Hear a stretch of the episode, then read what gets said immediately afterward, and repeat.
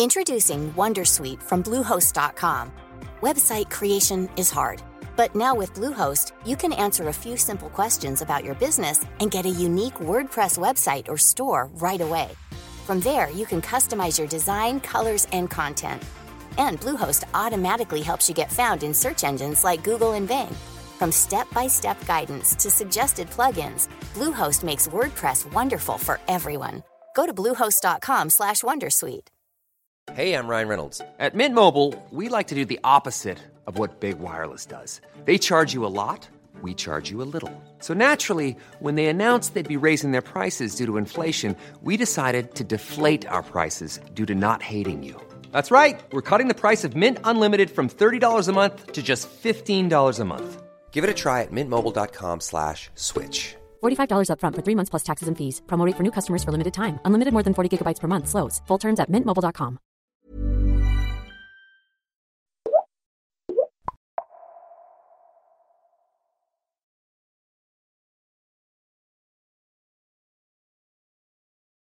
Graham Smith, uh, professor of politics, uh, University of Westminster, written a book and done a lot of research about something you call democratic innovations. What is that? Okay, I use the term democratic innovations to capture a group of in institutions that have been designed specifically to increase or deepen citizen participation in the political process. Uh, could you give us some example on these kind of innovations?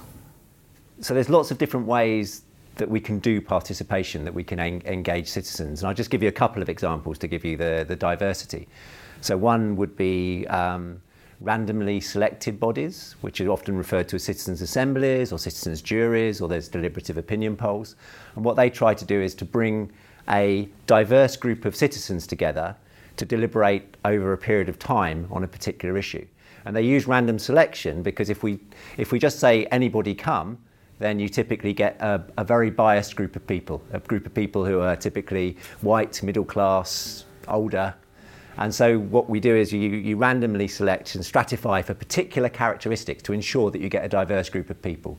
And just an example of that is at the moment the um, Citizens' Assembly in Ireland is running over a series of 16 months, over, over about 12 or 13 weekends.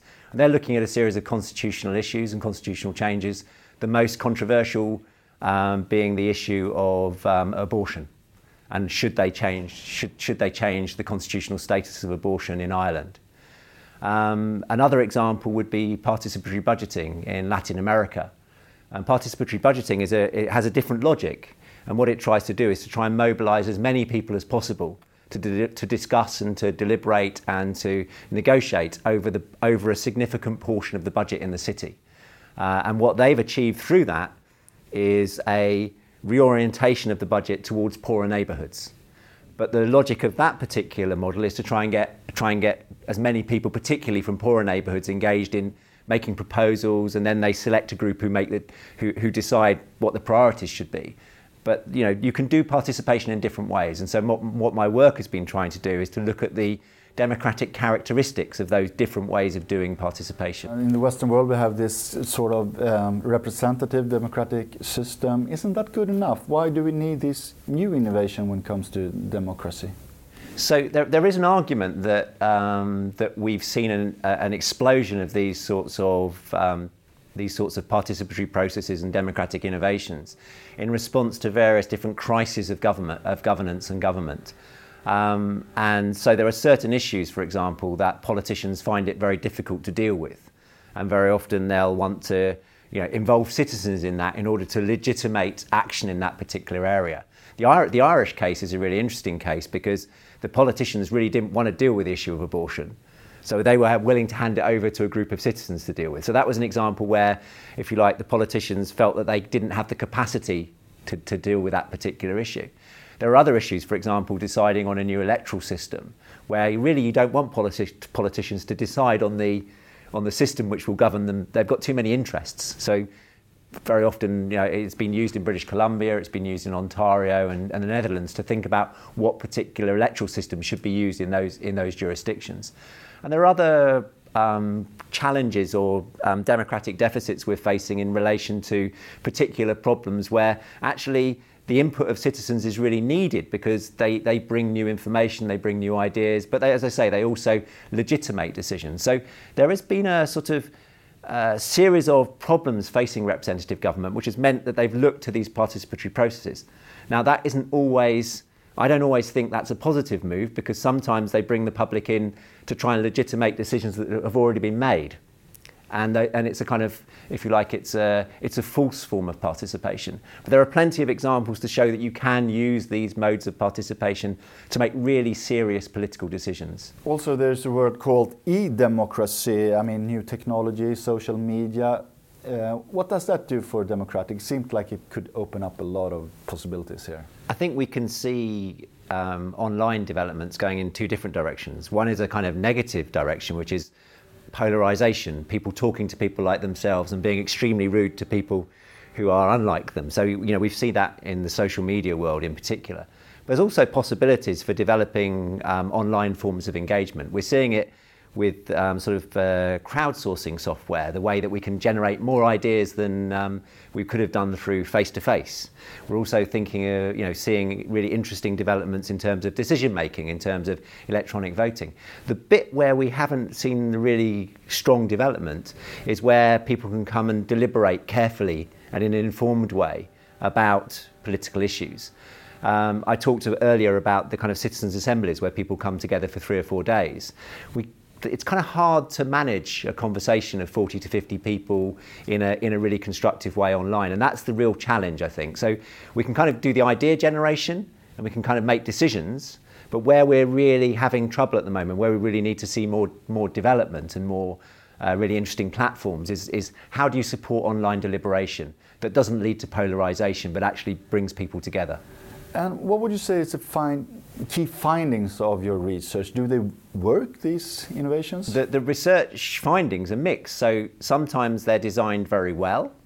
Uh, and uh, let's take the case of, of participatory budgeting. In the cities where it was originally established, we were seeing hundreds of, well, actually, millions of pounds worth of, of capital budget being distributed through a participatory process, which was leading to redistribution of, of, of, goods in that city, redistribution of wealth in, that city, in those cities. And that was happening in the early 1990s, uh, so 1990s and, and 2000s. The same idea of participatory budgeting has moved to Europe. But actually, realistically, all we're doing is giving a small pot of money to a poor community and saying, spend it how you like. Uh, and we're calling that participatory budgeting they're really radically different things. In, in Brazil, it, it led to the restructuring of the state. It led to it led to really massive infrastructure investments, investments in health policy, in, in um, health infrastructure, and those sorts of things. It hasn't really done that in Europe. So I think partly that's to do with you know political leadership, willingness of political leaders to to hand over power to citizens, and also the, the, the desire of civil society to, to, to sort of push for that power. So I think we can sometimes see the same, uh, an institution which is called the same thing, operating in a different way in different places. And I think the real challenge for people like, like myself is to try and make sense of what works where. Um, and an interesting development here, which some of your uh, viewers might be interested in, is a website called Participedia, like Wikipedia, but Participedia. And that's a global platform where people like myself and my students and activists upload partic- examples of participation from all over the world. And we're trying to collect those to, to answer the question you just asked, which was what works, where, and why. And at the moment, we're only in the early stages of that. Uh, so you don't have a favourite? Uh, oh, I, I, have my own favourites. Yeah, I have my favourites. I mean, I really like the um, citizens' assembly model. I think it's really fascinating the way that you can bring a diverse group of citizens together who would not normally have met. And, I, and in the run, you know, about two months ago, I ran a, a with colleagues. I ran a citizens' assembly on Brexit in the UK, a, a two-weekend uh, assembly where we asked citizens, "What kind of Brexit would you, you know, would you favour, Which is a question no one's asked in the UK. We, we voted to leave, but then what does leave mean? And I think I couldn't have done that in an open forum because you'd have just got um, sort of activists coming in and shouting at each other. So actually having a random selection of, of citizens who learned about the issue and then worked together over two weekends is it was a really in, interesting way to get to get a more informed opinion. So that's you know I really like that way of engaging. When it, when it comes to uh, democratic system, one usually think about uh, you know the referendum model, uh, direct legislations that they have in Switzerland, uh, of course. Uh, uh, what, what's your view on, on, that? Will we see more of that? I think it has its place. You've just asked me about Brexit, so you know that's a very sensitive issue in the UK about whether about about the referendum. But that's a really interesting case for me. Um, the problem with a referendum is is sometimes is is that very often people will vote in a in, and not necessarily be informed about the issue they're voting on. Now, for me, that doesn't mean that you don't hold referendums, but you need to prepare for the referendum. So in um, in Ontario, uh, not Ontario, sorry, in um, I can't remember which state it is, but in, in, in the US, there's a state where they have a mini public. They have one of these randomly selected mini publics before they have a direct vote. And that, that mini public informs the electorate about what a group of citizens who have spent four days thinking about this think. So we shouldn't necessarily consider these innovations in isolation. They can actually work together to, to, to have a better democratic out, outcome. Does that make sense? No, no, it, it makes sense. Of course, it makes uh, sense. But if you look, look into the future, what do you see happen when it comes to the democratic system? Will we see more of these innovation or, and, and in particular ones? What do you see coming? That's a very, it's a very interesting question because um, I think the kinds of problems that we're facing, uh, you know, in, in, terms of, you know, the wicked problems like, um, like uh, climate change, like dealing with social care and all these things, I, I think they really do require uh, participatory processes to, to, to, to, generate informed and legitimate decisions and to, and to break political deadlocks. It, it takes a particular type of political leader to be willing to, I don't want to say give up power, but to engage citizens in that, in that process. I suppose giving up power is, is fair enough sometimes. So we're looking, I, I think we need to be looking for a certain type of democratic leadership, and that emerges occasionally, but the kind of leadership we're seeing around the world at the moment, which says it speaks in the name of the people but doesn't engage the people, I think is actually a worrying development. I think some of the some of the kind of um, what some people refer to as populist developments sound participatory, but they're not. So there is another way of doing things. The question is, you know, are there the are there the leadership? Is there the leadership? Is there are there the kind of social movements who want to see that happen? You know, I'm, I'm, I'm an optimist on this, uh, and mainly because I've seen these things work. Uh, and it is really trying to sort of persuade uh, political leaders and political actors that this is, that this is a better way of doing democracy. So my hope is that, yeah, we can see more of these sorts of institutions in the future, and they're not just used to legitimate decisions that are already made, but they're being used in a really constructive and an imaginative way to sort of change the political landscape.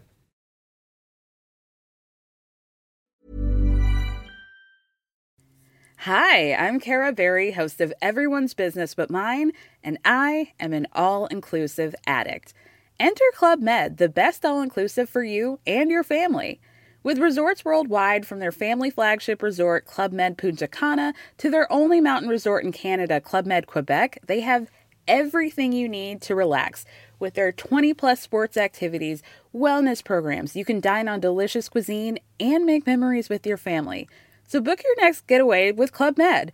Visit clubmed.us or call 1 800 Club Med or your travel advisor.